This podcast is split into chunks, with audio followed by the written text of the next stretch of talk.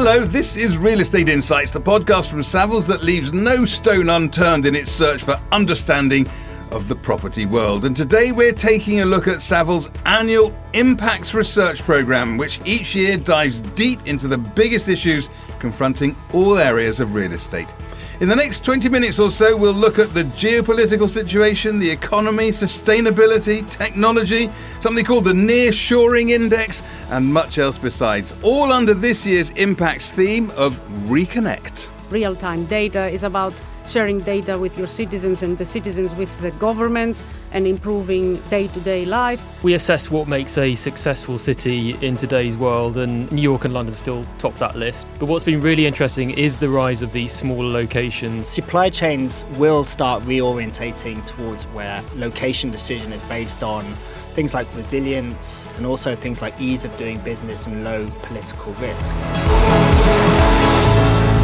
I'm Guy Ruddle, and as usual with the Impacts Research Programme, we've brought together some of the leading lights of Savills' research team from around the world. Uh, all of them, apart from one, are uh, have been on uh, on the podcast before, and I'll introduce you to that one in a second. But let's start with Paul Tostevin, who's head of Savills World Research, and he leads the Impacts Programme. Paul, how are you? Are you exhausted? I am, but looking forward to talk about the programme. Excellent. Uh, Oliver Salmon is a director in the World Research Team. He's the only one who's new to Real Estate Insights. Ollie, welcome to the podcast. Thank you, Guy. Thanks for having me. Eri Mitsostergiou is Savills World Research Director. She's usually in Athens, where we normally speak to her from, but she's in the studio this time. Eri, welcome to London. Good to be back, Guy. Sarah Dreyer is Vice President and Head of Americas Research. She was on the podcast talking about impacts two years ago. She's back now. It's six o'clock in the morning where Sarah is. Sarah, thanks for waking up so early for us. Happy to. Happy to. Anytime to join for this. And Swapnil Pillai is Savills' lead researcher in the Middle East, where it's slightly later in the day. Swapnil, thank you for joining us again. Thank you very much, Guy. Nice to speak to you. So we have a lot to get through. Uh, so let's crack on with it. Uh, let me start with Paul. Paul, why don't you why don't you tell us why you've chosen this theme of reconnect for this year's Impacts project? So the the world the world is opening up again. The pandemic isn't yet behind us, but people are coming together and reconnecting.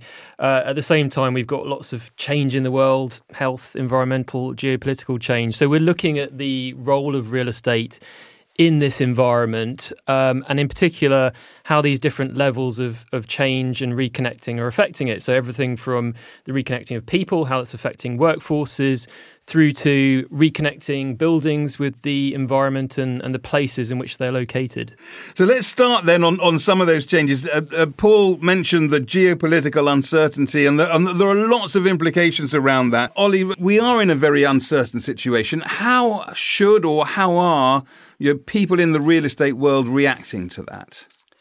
Well, you're, you're absolutely right. You know, geopolitical risk is, you know, by some measures, uh, higher in, in, several decades. Um, clearly, Russia's invasion of Ukraine is a catalyst for this, but there's a wider recalibration of uh, relationships in East and West. You know, U.S. China decoupling, and also you know even at the national level, politics is is very polarized, you know, particularly in the U.S. and also across Europe. And what the war in Ukraine has really done is brought geopolitics into the boardroom. We've seen uh, some work done by by the Yale Business School, for example, that you know there's a thousand plus companies have withdrawn from Russia, going beyond the, the requirements of, of national sanctions. So this is really starting to shape the way in which um, you know globalization, in particular, and how that's going to to to move on in the next five or ten years. And one way in which we've explored this within the, the, the impacts program is uh, through supply chains. Clearly, COVID 19 was a, a, huge watershed moment for supply chains. And geopolitics, as well as issues such as sustainability, are really going to drive you know, potentially a big shift in supply chains going forward. Sarah, are you seeing the effects of all this geopolitical uncertainty come through in decisions by occupiers in the US yet? So, in terms of demand Guy, no, not just yet. The industrial sector is on fire, and we're seeing record demand in key industrial hubs all across the U.S. But the rising transportation costs are driving that demand closer to ports, and with limited supply, that's resulting in steep rent growth for industrial product, particularly for buildings that are closer to port locations. Which leads us on to what I'm most excited about today, which is a new index. Ollie, the briefest possible summary you can of what a nearshoring index is. Sure. Nearshoring is not a new concept, but what we're arguing is that with, with geopolitics, with the, the you know, seismic change coming out of COVID 19, uh, that supply chains will start reorientating towards more of a, a nearshoring uh, type of, of relationship where location decision is based on things like resilience, uh, by ESG principles and also things like ease of doing business and low kind of political risk.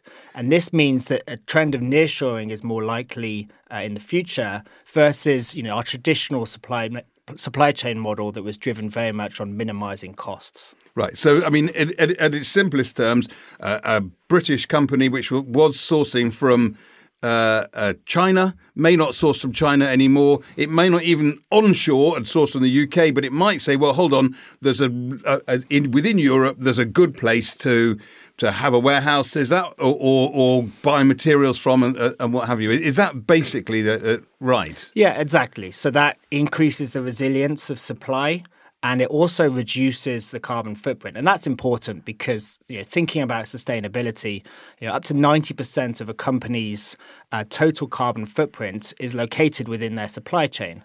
You know, and with the you know the impending climate crisis, inevitably regulation needs to include scope 3 emissions and therefore nearshoring provides a you know a viable path for firms to meet their carbon commitments in the future and Eri, where, what in within you know, the uh, parts, various different parts of the world, where does that create opportunity? Do you think?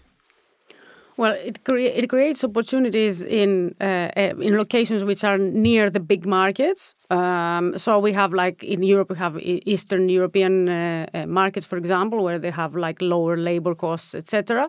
And generally, in places where there is availability of skilled labor and labor costs are slightly uh, slightly lower. Also, property uh, plays a role in terms of cost and availability of space as well. So, Swapnil, in in in the Middle East, it, it, it, is that is it an opportunity for, for for your part of the world? This nearshoring concept. Yeah, absolutely, Guy. I think uh, in this part of the world, uh, domestic resilience and diversification of the economy has been one of the key agendas for local governments over the last few years. And I think what the pandemic has kind of highlighted is some of the challenges that uh, supply chain bottlenecks might bring to the region, uh, uh, you know, in the future, because majority of the uh, goods that are consumed in this part of the world are all exported, and manufacturing is quite limited at this point in time. But the government is keen on kind of changing that going forward and has invested a considerable amount of money in making sure that it uh, it is secure from a food perspective.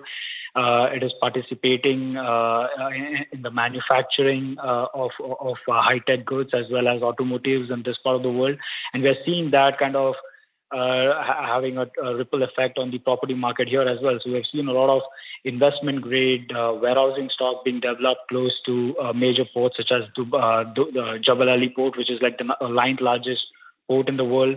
We're seeing a lot of activity again happening in uh, Abu Dhabi, which is uh, which is the capital of UAE. Uh, and uh, Saudi Arabia. Saudi Arabia in itself is a large, uh, large consumption-driven market, and the government there is keen on diversifying and and is building and is expanding its port capability as well as its manufacturing capabilities. So let's talk a little bit about other sort of geopolitical things, things that are that you know that, that, are having an impact on the on the property world. Obviously, inflation Ollie, that's a you know we're seeing proper inflation for the first time in quite a long while. How, what, how are you know how are uh, investors, particularly in, in real estate, how, how are they likely to, or how should they react to that? Yeah, look, inflation is is clearly a challenge at the moment. Not only on its impact on economic growth, but also on its impact on, on interest rates. Central banks are rapidly withdrawing monetary policy support from the pandemic era, and that's going to feed through into investment volumes. Uh, what we're seeing is a sharp rise in the risk free rate. That's going to squeeze premiums, rising cost of borrowing as well. And then inflation is, is likely to squeeze uh, future uh, income streams as well. So all of these are are negative for, for kind of real estate investors, as they are generally for for other asset classes as well. it, it is indeed a challenge, um, and um, and uh, you know, like we have uh, also rising construction costs, which limit the development uh, activity, makes it more uncertain for developers to plan ahead. But at the same time, the positive of, of real estate is that it has been historically considered as a hedge against inflation because of the rental income, uh, and in some markets, uh, you know, you you do have even you know the the the lease contracts linked to inflation, so that I think will keep uh, investor interest in uh, in real estate. Just to build on on Eri's point there. Um, fundamentals within the sector are going to be increasingly important. Eri's right that historically real estate has helped to provide a hedge in inflation, but also occupier demand is really important in that story. So without decent economic growth and occupier demand, landlords don't have pricing power to increase rents. So then you're thinking about fundamentals within the sector, so supply and demand. So for example, we you know we talk about industrial and multifamily that have structural tailwinds that mean a lack of supply and strong demand have, have kept you know income you know, robust, income growth robust. So there's more of a focus on fundamentals within the markets in a scenario now where it's high risk, um, squeezing returns. Yeah. So that so multi multifamily uh, you you've mentioned as, as, as a good area. Uh, life sciences comes out in, in, in the impacts report area as, as another good area. Why why particularly that? Well, it was before already. Uh, the you know li- life sciences is, is a growth sector, and now it's becoming even more. Uh, following the pandemic, there is going to be a lot of of, uh, of investment into this uh, space. Um, so we have uh, in our report we highlight a few hotspots in the U.S., in in China, also in the U.K., in uh, in France, in Switzerland, Australia. So uh, it's it and, and and there is going to be a new trend within the sector. We believe uh, linked to the theme before we were talking before about nearshoring. It is likely that in order to to deal with these disruptions that the the, the, the companies faced, you know, with the supply chain disruptions on bringing medical supplies and pharmaceuticals close to the, to people. This is going to be dealt with with some nearshoring uh, uh, kind of uh, strategies, if you like, bringing manufacturing closer to science. I think we, we have to talk about uh, resilient cities. This is one of my favourite things on Real Estate Insights. When we get to talk about impacts, we talk about the resilient cities uh, index. Uh, Paul, you're particularly interested in sort of mid-sized cities, are you, or uh, what, what, you call mid-tier cities in in in resilience? T- t- tell me a bit about what you mean by that. That's right. So we assess what makes a successful city in in today's world, and uh, New York and London still top that list. Big big sort of still matters. But what's been really interesting is the rise of these smaller locations. So, take for example Boston. We just heard about life sciences. It is a global life sciences hub, by size, it's only a top 25 city in the US, but it's in the top 10 of our index. Um, that's because it attracts lots of VC. It has uh, a big talent base as well, so good sort of employment prospects too. Um, similarly, Berlin, another example, uh, has moved into the top 10. A lot of investment flowing into Berlin, actually surpassed uh, London and Paris last year and again, actually, uh, you know, relatively good ESG credentials too in that city. So, so ticking a lot of the boxes. Sarah, Paul mentioned Boston there as being a top resilient city. What other cities in your part of the world do you think share the same characteristics that could see them replicate Boston's success? Yeah, Boston is certainly a model of a resilient city for many factors. It's a wonderful city. I, am so lucky. I just was able to visit our new teams there a few weeks ago. Um, Boston, it's got a diverse industry base. It includes tech, life sciences, healthcare, financial services, and law firms. It has access to amazing talent pool due to its concentration of top tier universities, and it's really got high quality of life factors. I think there are a number of markets that stand out, and certainly certainly larger markets like New York, Los Angeles, Seattle, and Atlanta that have a lot of these factors as well, and also smaller markets like Raleigh, Charlotte, Austin, and Phoenix, which are seeing a lot of interest from organizations due to their large large talent pools, their high quality of life factors, and relatively lower costs compared to some of the larger markets. I could see these appearing or rising on the resilient cities rankings in the coming years. I think one of the things we haven't mentioned yet uh, specifically is energy prices, energy security. I mean, we, uh, Ollie, we've talked about Ukraine. Um, how big an impact is this have is this going to have as we go forward? Is the energy situation going to have on on on the whole real estate sector? Well, a huge impact. You know, as if the climate emergency wasn't enough.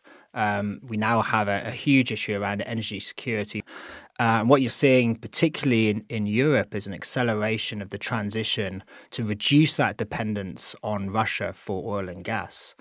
Um, renewables, they provide a very viable path towards energy security and also, you know, fit the bill in terms of sustainability and, and environmental, um, you know, targets. Uh, for real estate, the issue here now is is around stranded assets.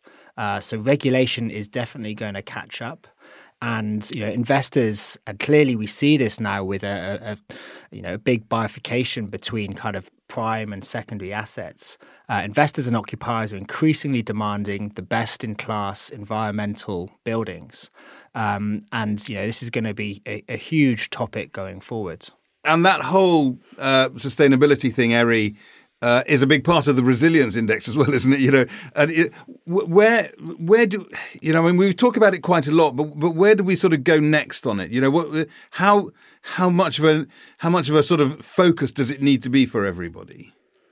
It it requires. Uh, everybody's full focus, but there are all these big challenges that we are uh, discussing now, um, and uh, nevertheless, I mean, city uh, cities countries are setting net zero targets and and gradually they are becoming more and more strict more and more legally binding um, and there are regulations that will control them. Companies need to meet their esg environmental social and governance criteria so it is a pressing issue. Hopefully we're not going to go backwards with uh, with under the current circumstances. There might be a delay but at, at the same time, there is more, more pressure to achieve these goals.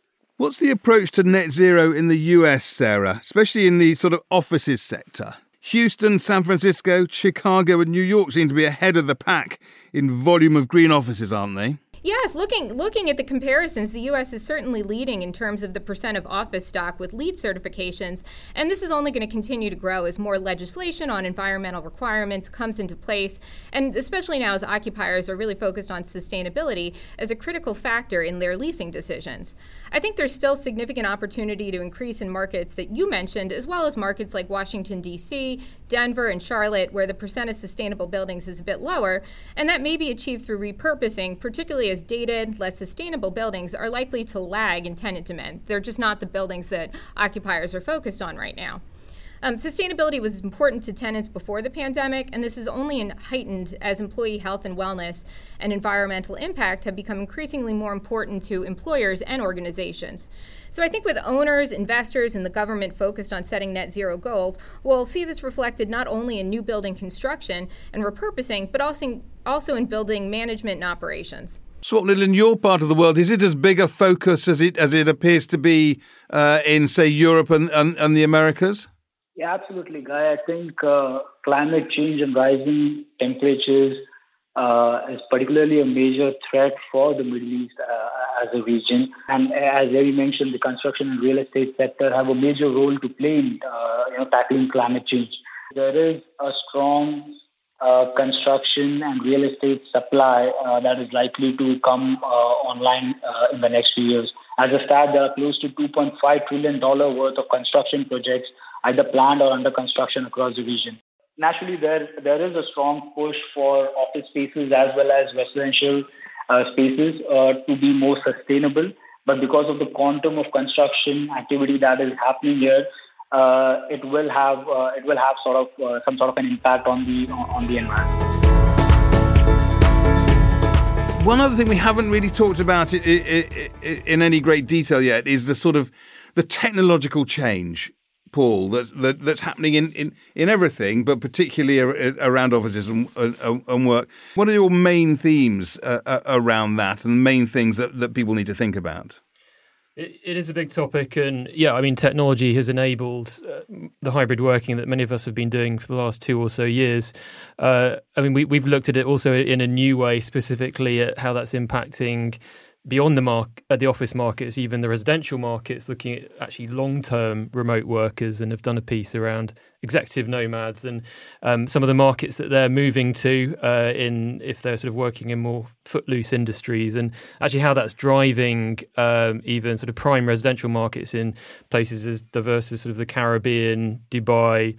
Uh, Barcelona and, and Lisbon, um, uh, you know, attracted to because people can prioritize perhaps lifestyle um, uh, over some other things. Swapnil, on the cities for executive nomads, Dubai comes really high up. You're you're at the centre of the of the next wave, Swapnil. Right. Uh, I think the city offers a great quality of life. It is consistently ranked high as one of the safest cities in the world and is within a four-hour flight from one third of the global population. So all these factors uh, kind of made sure that Dubai became a preferred destination for uh, these digital nomads when they were looking for a new space to uh, work remotely from. And Arion, you know, sort of slightly going back towards sustainability and, and, and green smart cities and, and the like. This is the sort of the big opportunity from technology, right?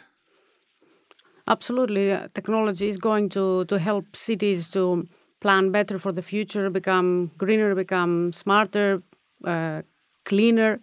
Uh, and uh, and technology is going is going to be. I mean, it is the Internet of Things. That as that's how smart cities started. It's about real time data. It's about sharing data with your citizens and the citizens with the governments and improving day to day life.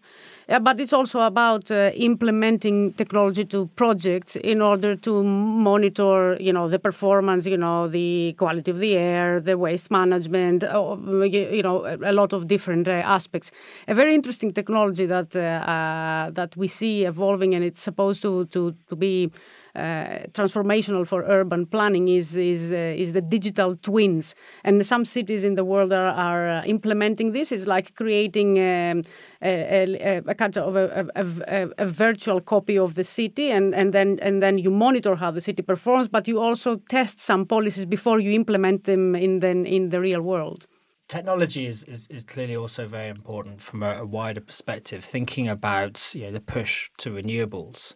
Now, a lot of the locations where renewable energy is is uh, generated is quite uh, isolated, and you know there are issues around storage and also transmission of that um, you know energy to the power grids. And there's a lot of kind of smart technology that is helping develop the infrastructure behind that. I sort of rather feel that we've we've barely scratched the surface of, of, of the impacts report, but we, we can't go without doing our new-ish feature of tell me something I don't know. I think we'll just stick with people in the studio. We'll start with Ollie first of all. Ollie, Ollie's pointing at Paul saying start with Paul, so we're going to start with Ollie. Ollie, tell me something I don't know. Okay, well, I mean, look, something that struck me was interesting is the work around uh, net zero targets for cities, and particularly the ambition of a place like Copenhagen to go net zero by 2025, which really is is not a long way away. And clearly, you know, a huge kind of challenge on the sustainability issue is getting you know, the same levels of ambition and commitment from big cities. You know, top 100 cities account for about 18% of the global carbon footprint. So, you know, getting that level of ambition and commitment and, and using case studies like Copenhagen is going to be really key. Yeah. Eri, tell me something I don't know. Well, I mean, you probably know that uh, big cities are likely to uh, grow bigger in uh, in the coming years. Uh, maybe you also know that this growth is going to come from Asia. So Asian cities and Asia Pacific uh, cities um, are are going to be actually, you know, half of the urban population of the world will be there by 2030.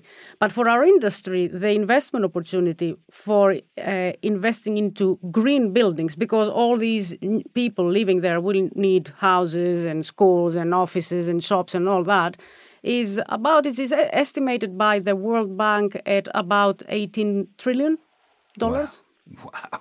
by 2030. That's a big number. Uh, Paul, I'll leave the last word to you. Tell me something I don't know. So, building on our discussion of supply chains, uh, Virgin Hyperloop is developing a freight transportation system in, in vacuum tubes, uh, which can reach speeds of up to 760 miles an hour and uh, critically, it has zero direct uh, emissions and very little noise pollution. Thank you all very much for that. And Swapnil and Sarah, thank you both very much for your time today. That's it for this episode of Real Estate Insights. If all it's done is whetted your appetite for more information, you can, of course, delve into the whole of the Impacts program. Nearly 70 pages of insights and wisdom. And I promise you, I've read it and it's definitely worth it. You can find it at savills.com slash impact. That's it, as I say, for this episode. Thank you very much for listening and see you next time. This podcast is for general information only and should not be considered professional advice. Savills accepts no liability or responsibility for any direct, indirect, or consequential loss arising from the use of, reference to, or reliance on this podcast or its content. Savills makes no warranty as to the accuracy of the information in this podcast. This podcast and all copyright in this podcast is the property of Savills, and it shall not be used, reproduced, or quoted in whole or in part without Savills' prior written consent.